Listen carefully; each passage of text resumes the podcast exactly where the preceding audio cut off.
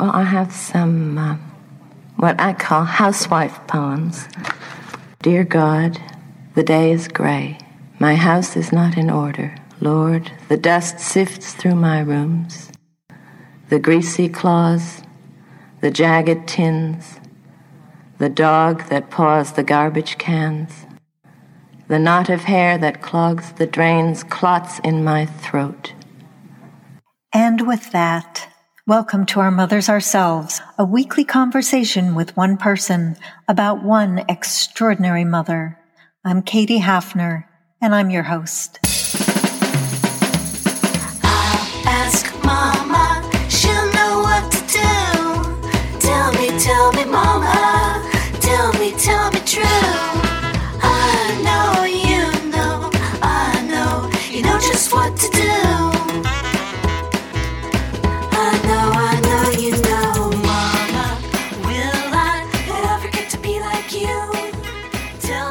My guest today is Peter Chametzky, who's here to talk with me about his mother, the feminist poet Anne Halley. I heard about Halley for the first time a couple of weeks ago after a childhood friend from Amherst, Massachusetts heard the podcast and said, You should talk to Peter Chametzky about his mother. To which I said, Who's Peter Chametzky's mother?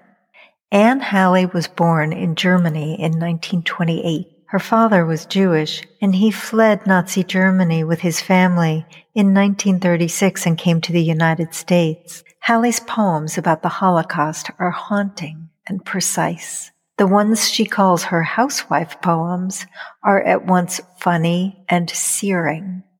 She died in 2004. Peter is the youngest of Halley's three sons. He's a professor of art history at the University of South Carolina, and he's the author of the forthcoming book, Turks, Jews, and Other Germans in Contemporary Art. Peter Chametzky, thank you so much for joining me today to talk about your mother. You're welcome, Katie. Thanks for asking me. I want to jump right in and have you read uh, a poem that you've picked out uh, I I have to tell you, I keep thinking it's called Sunday in the Park with the Germans. uh, uh, funny. Not, yeah, this is not Sondheim. It's a very it's a it's a heavy poem. Uh, so why don't you uh, give me some context and then go straight into the reading? Okay, this is a poem. I'm really only just going to read the first uh, stanza of three.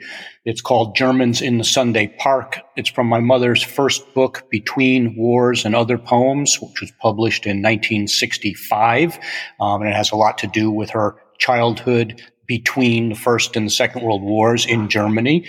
Um, and I picked this poem out because I think mom would have wanted me to be a little personal and self-promotional too. I actually use this stanza um, in the last chapter of a book that I've just written um, that's called Turks, Jews and other Germans in contemporary art. And I've just sent the version it back to MIT Press, which is planning to publish it in the fall of 2021. So that's my self promotion there. And it, I use it in the chapter that's called Spaces and Times. And it's about specific spaces in Germany that evoke um, historical times and in many cases say um, the Holocaust. And I write about a, an artist in Dresden named Marianne Kahnemann, a contemporary German Jewish artist who's done a piece that are, it's three benches in different park, parks in Dresden. Um, and next to the benches, um, there are bronze plaques in the ground that quote the law of 1940 that banned Jews from public parks. And so that's I bring it in there in real, this, this part of the poem. And I just say at that point in the book that her piece reminded me of this poem. Germans in the Sunday Park. Germans in the Sunday Park. Ein Volk. Family whose speech I try to hear. All commonplaces. They're blonde enough, like me. Plain people we would have called them at home, between wars, when gracious in possession we could grow learned, good, lucky, could buy some knowledge cheap, sniff the sour baby and turnip steam, the curtain beds and hallways, stale air from housework rags, moisture from swamps under Elfrida's apron. and the arms rattling our pails and coal. She ate fast and wore drab. Meanwhile, I learn in school, don't look at all at naked heads, sheared of their lice and pride. So that's the end of the first stanza. So, yeah, they're in the Sunday park. Um, and yeah, it does remind now of Sondheim, um, a kind of uh, very common and beloved space in Germany and usually well tended places where people of various different uh, classes, ethnicities, and today races um, mingle, but there's this idea of a certain division between them in the poem. Um, who are the actual Germans? Are the Jews German? Um, and then at the end of that stanza, there is that kind of foreshadowing of the Holocaust with the sheared heads and the feeling of pride being stripped, as well as looking for lice. Yeah, she- sheared heads is is such an enduring image from the Holocaust, isn't it? Yes. Yeah. Tell me what you know about her um, childhood. Um, she had a good early childhood, surprisingly enough. And I guess you're asking that because, I mean, to jump to the chase, she had to flee Nazi Germany. Um, but she was born in 1928 in Bremerhaven, Germany, which is a port city up in the north. Both her her parents were doctors. They were uh, both general practitioners. My grandfather was Jewish. My grandmother was not, but she grew up in a, you know, comfortable environment. Uh, she had a twin sister, an older brother, um, a loving aunt. And so it was really kind of idyllic. Uh, the irony of it is she was born on November 9th. That's prior to, we think of November 9th perhaps as the, the Reichskristallnacht, the pogrom in November of 1938. Um, but the reason it happened then was that that was the date that the Weimar Republic was declared um, after the First World War. Um, it's a date that the Nazis then went out and celebrated um, after they came to power in 1933. So in her earliest memory, some of her earlier memories when she's five, six years old, she thought these big Nazi celebrations and marches were in honor of her and her sister's birthday. So that's how kind of sheltered she was. but she was, you know, a little kid. Um, there's something that we're going to get to later, which is a recording of your mother doing a reading. And the woman who introduces her, who acts as the host, says when she's giving biographical information about your mother, she says, Oh, yes, she was the daughter of a Jewish father and German mother. And I thought, isn't that interesting that she yeah. put it that way? I know. Yeah, this idea that there are Germans and there are Jews. Uh, that's certainly what people would have thought um, in Nazi Germany. And we try not to continue those types of thinking. I mean, and my grandfather was about as German as you could be. you know, he was a World War One veteran as a doctor. He was in a Jewish Prussian dueling fraternity when he was in medical school, uh, and he probably would have stayed in Germany. But according to the stories I heard, it was really her who insisted that they needed to leave, as well as um, the police chief in Bremerhaven, who was a friend of my grandfather's, who recommended at a certain point that it wasn't wise for him to stay any longer. My grandfather left in, in 1936. My grandmother followed in 37. They brought their son, but they thought since they weren't yet settled, it wouldn't be right to bring the two little girls. They had been staying with their aunt, who was my uh, grandmother's sister, so a non-Jewish aunt in Bremerhaven. Um, so, you know, and they were still going to school. There, I, I do know at some point, uh, the officials came to her and said, "Oh, how can you be taking care of these two girls? You know, since you're you have a job, um, maybe we need, maybe the state needs to take care of them." And I that did not happen. She was able to protect them. Um, um, my mother went to she gets to the United States in 1938, does her you know end of elementary school, junior high, high school. Then at 16, she and her sister Renata both went to Wellesley. Um, at 16, was that common? Yeah, I don't know. They were just ready to go, I guess. And and I, it, my understanding then is like my grandparents went in and talked to the principal of the school, and they said, yes, Max, their older brother, will go to Harvard, and the girls will go to Wellesley. So then she became, she really became a write. She had been writing already, but she had a great writing teacher and mentor at Wellesley, Mary Doyle Curran. And then she went to the University of Minnesota um, to pursue a PhD in English um, in 1949. My father arrived the next year from Brooklyn College. I believe, I'm not sure if this is the first time they met, but uh, my mother was the grad assistant in a class uh, that Robert Penn Warren, the writer, was teaching. And I think my father was in the class. What is your earliest memory from your point of view as a little kid mm-hmm. of your mother producing poetry? That's a good question. It's hard for me to say. I mean, I was born in 1958. You know, mm-hmm. I certainly remember her first book coming out in 1965 when I was six or seven. And so did you try to understand what she was doing? Her poetry, uh, well, how would you describe what you as a, as a small child understood and now what you came to understand later? Yeah, that's a good question. I understood the words. I didn't understand the meaning. It's pretty straightforward English, though with a, a German in it often.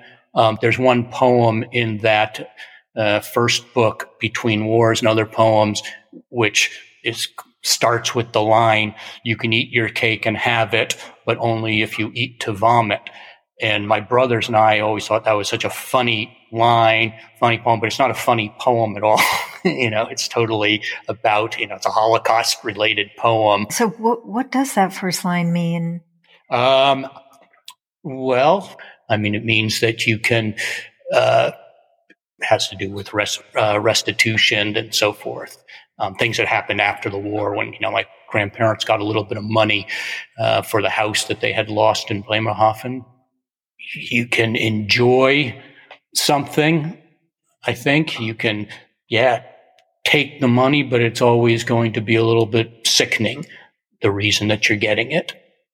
Oh, wow. So it, do you have a memory of, of where she would go to write in the house or? If we're talking about, uh, the period, you know, through the 60s, you know, we had three boys. I was born in 58. Mm-hmm. My two older brothers, one born in 53, one born in 56. So, you know, there was a lot of stuff going on in the house. My father was teaching intensively at the university and she and she was somewhat she she didn't see what she was doing as being this sacred calling you know like i am the great artist don't bother me and i think she was way too much of a feminist from early on to behave in that way. Not that a feminist necessarily couldn't, but I know, you know, and she was steeped in, in rejecting that kind of German notion, you know, the idea like Thomas Mann, she he would, you know, lock himself his study and the kids, they're not allowed to come in until called and so forth. Yeah, she totally, I think, rejected that kind of idea that you know I am, and she wrote poems about that too, in fact, particularly in her second book, uh, "The Bearded Mother," where there she writes poems that are funny, kind of making fun of this whole idea of the divine inspiration. But I think she saw it more as you know her vocation or profession, um, something that she was trained to do and that she needed to do. Certainly, um, do it. I don't think anyone does any art uh, unless they feel like they have to do it. But I don't think it was not something that that banished us from her existence. And what's your um, memory of how your father uh, reacted to her poetry or um, gave her space to be a poet? Well, I think he loved it. I know he loved it. And I think he, you know, he, he, was very supportive of her writing, you know, and if anything, probably wanted her to, you know, do more, be more. Uh, and this, this probably would be a, a kind of typical thing to, you know, be more proactive, as they say today, in terms of, you know, advancing her career, promoting her career. I, I think maybe early on, and maybe even later, you know, she wouldn't want him to, you know, read and you know, critique what she was doing, um, and probably vice versa too. he was an English professor. One line I remember though from that, you know, kind of family lore is that when my mother was studying with and working with Penn Warren, that apparently he said in a class one day, I don't know if Miss Halley knows more than the rest of us, but she certainly writes it better. Did did she read poetry to you uh, when you were kids? Well, rhymes and things. Not you know, she wasn't reading us either her poetry or you know, serious poets. Certainly, plenty of nursery rhymes, plenty of uh, uh, uh, Mother Goose and Edward Lear, the nonsense books of Edward Lear. Um, yeah, she read to us, and so did my father. When you were growing up, did she seem like other other moms who, uh, you know, would greet you after school with a plate of cookies or? uh, she baked a little. She was not a big baker. Uh, yes and no. I mean, she did the regular mom stuff, cooking dinner, cleaning, but no, I always felt like she was a, a little bit different, though and you said at the beginning that, yeah, we're both from Amherst. So I think you would notice the difference between, uh, you know, the town gown and the intellectuals and others more. But my mother was very, and my father, they were very comfortable with, with everybody, I think. And, uh, something I said before, you know, my mother was from very early on a feminist.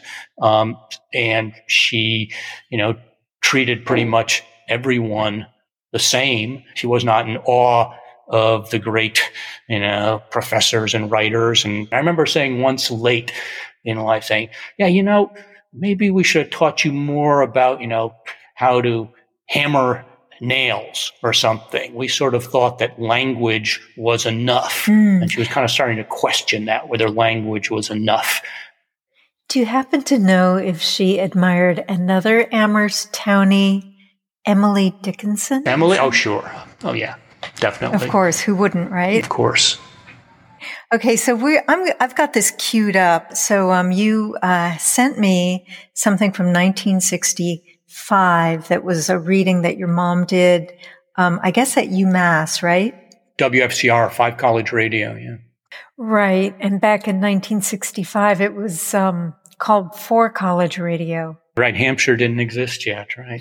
Hampshire didn't exist yet. So I'm even going to play the, this one poem that I isolated. The woman who's hosting it, and I don't know who that is, she said, she was quoting a critic who said poems are most powerful when they're autobiographical. Mm-hmm. And your mother um, introduced these as um, she said, "Well, I do have some." She'd, re- you know, she had before that she read some of these very dark uh, poems about about Germany and the Holocaust and the rise of the Nazis. And then she said, "Well, I do have some housewife poems." So, yeah. So as long as we're talking about your mother as a mom, I thought we would um, play this. And uh, one thing that you said, and maybe you could remark on this before we play it, is that you said that her voice in this sounds different than what it developed into. Yeah. And it might be what it was in 1965, and I just don't remember it. And of course, when you're with someone year after year after year, you don't really notice how their voice is changing. But I think there's a little bit of, you know, performativity going on there, you know, of coming out of the 50s background of, you know, what a poetic voice should sound like. And I think later on, uh, her reading voice sounded just kind of more like her own and was anyway i think it's a good reading but go ahead. Yeah. And also she said um, in this that she didn't give her poems titles that like dickinson um, the first uh, line tended to be the title. So uh, here we go well i have some uh, what i call housewife poems good let's have a housewife and, uh, poem this is actually a uh, a kind of uh, prayer or spiritual exercise. Mm-hmm. Dear God, the day is gray. My house is not in order. Lord, the dust sifts through my rooms, and with my fear, I sweep mortality. Out where my brooms, but not this leaning floor which lasts and groans. I, walking here, still loathe the labors I would love, and hate the self I cannot move. And God, I know the unshined boards, the flaking ceiling, various stains that mottle these distempered goods, the greasy claws, the jagged tins, the dog that paws the garbage cans. I know what laborings, love, and pains my blood would will, yet will not give. The knot of hair that clogs the drains clots in my throat. My dyings thrive. The refuse, Lord, that I put out burns in vast pits incessantly, all piecemeal deaths, trash, undevout and sullen sacrifice to thee. Okay, before we get into some of the imagery in that poem, like the clogged sink clotting in her throat, uh, I have to tell you that I was sitting there listening to this, thinking, okay, there's your mother sitting in the radio studio. And is she thinking to herself as she reads this poem, oh crap, did I forget to take the roast beef out of the oven? you know, some of that imagery is really powerful. Yeah. Uh, and this would this would seem to be a woman who did ne- really she really did not love the the housewives lot. Uh, yeah, I don't think she she didn't love doing it though. She took she took pleasure in getting things cleaner, like anyone does. Um, funny that, that this that this particular poem, it, I, I remember that it got attention at that time because I can remember it, and I'm not sure exactly why. It's a it's a wonderful poem, but why this one got picked out, uh, particularly for that attention, somebody else could figure that out. Um, I'm not a an expert on poetry. It's interesting, all the invocations to God and the Lord in it, like looking for some things about her or looking to see if there, I could find something online, you know, some publication or something. I ran across one of these uh, paper mills, places where students can buy, um, you know, term papers. And I could see, you know, the first page of one that they were offering that was about this poem. So apparently someone in a, in a writing class must have be, have been teaching this at some point if they thought that some paper should get ground out and it interprets it that Anne was a Puritan hmm. and is all upset about, you know, her relationship to God. Did, did she believe in God? You know, I don't think she believed in God, but I think she liked the idea of God as God has been represented in art and in literature. I also see this poem, and again, I'm not an expert on poetry, as sort of fitting into certain. Um, I, I, see it kind of like in the T.S. Eliot kind of tradition, like uh, "Love Song" of J. Alfred Prufrock or something. This uh, direct address from the speaker and a certain amount of foreboding in it.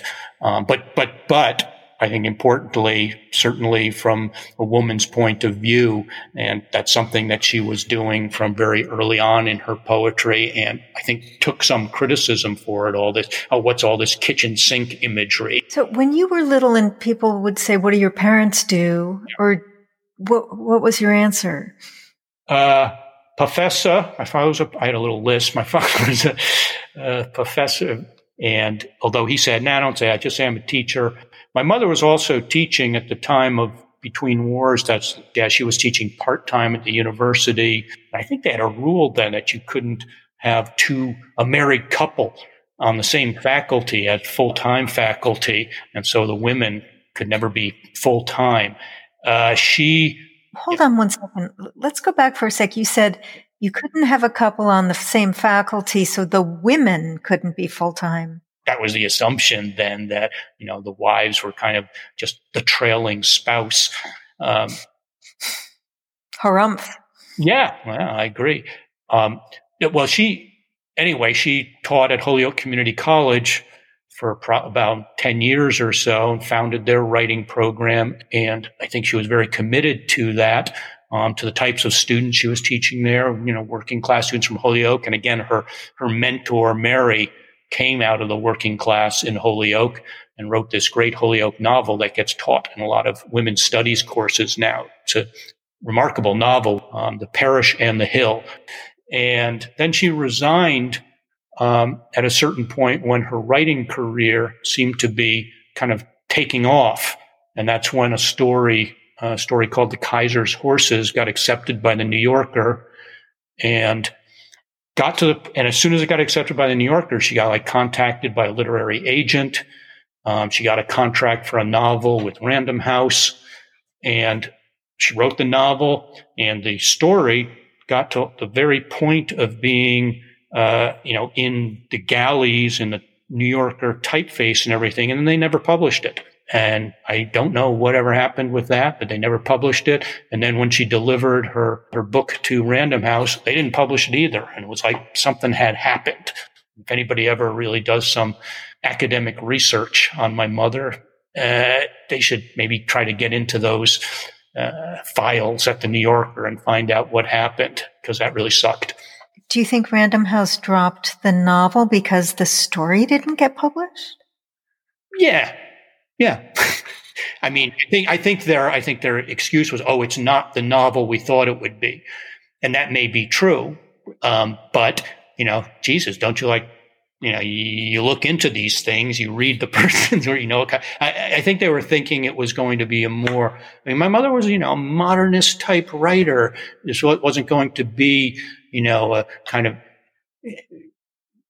quick easy read, a light read, you know, is going to be more along the lines of, you know, Virginia Woolf than along the lines of, I don't know who, I don't want to compare to anyone. So, you know, she was experimenting with language. Uh, so yeah, they decided it wasn't what they wanted. But I think, I think if the New Yorker had published the story, that, yeah, I think it would have been different. Maybe we'll still get it. Maybe we'll get published. I just had a friend in Germany, who's a translator, said, "Oh, I she just found in her files a copy of that. Um, do you want me to translate a few pages and then maybe I'll?" And she's also a writer. Show it to my agent and see if some German press is interested in a translation. I said, "Sure." And she has a, you know, there are people in Germany. That's where there's been a little bit of academic writing about her work, and there are people there who are. Uh, very supportive. And because she was very supportive of a lot of particularly women academics and women in general early in their careers, many of whom then later became, you know, whatever, famous, esteemed. I've heard a few of them say, "Oh yeah, your mother was the first person who took me seriously." And I think I think for a certain generation of German woman, uh, maybe she was a kind of substitute uh, mother figure. and one who was also an intellectual and a writer. I'm going to ask you one last question. At the end of her life, did she say, ever say, you know, I had, it's been a wonderful life? Unfortunately, no. but, but, uh, the way she died uh, is that, you know, she was, she, she got multiple myeloma, cancer of the blood and bone marrow, and it really was, um, diagnosed too late. So things went very quickly. Um, and she had been fine. You know, she was totally fine until like the spring of 2004. And then, you know, she started feeling crummy and then they got this diagnosis and, um, she died in July. But yeah, I don't think, unfortunately, I don't think she really got a chance to be retrospective like that. Um, but she would have said that and she was a very brave person and she did, she had said many times, I, I, think I said before, she was a little bit fatalistic, um, morbid. And she had said previously, you know, before she got cancer that, you know, she was not afraid of dying. In fact, I think, I don't think she said it like that. She said, I, I, I'm not afraid of not existing. So in a kind of existential way, she said, you know, that, that the idea of nothingness. And again, I think that was rooted in her past that she, though, you know, she's not someone who went through, you know, the deep, the horrors of the Holocaust herself. She's not a survivor of a, of a concentration or death camp. Um, but I think she always felt that kind of survivor's guilt uh, that she had gotten out and others had not. I want to thank you so much for for doing this, Peter. It was really eye opening. Yeah, it's interesting, and uh, uh, probably, yeah, not something I could have done. Well, maybe I could have, you know, ten years ago. But yeah, it's been over fifteen years now since she uh, died. So it's yeah. So you mean not something you could have done?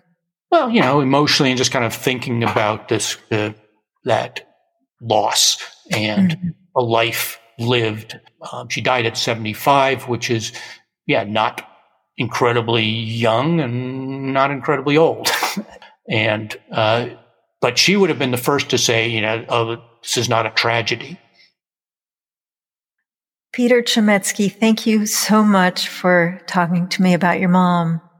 Thank you. Thank you, Katie. And that's it this week for our Mothers Ourselves.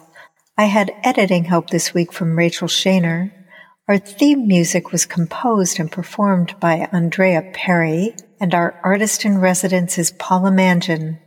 I'm Katie Hafner, and I'm your host.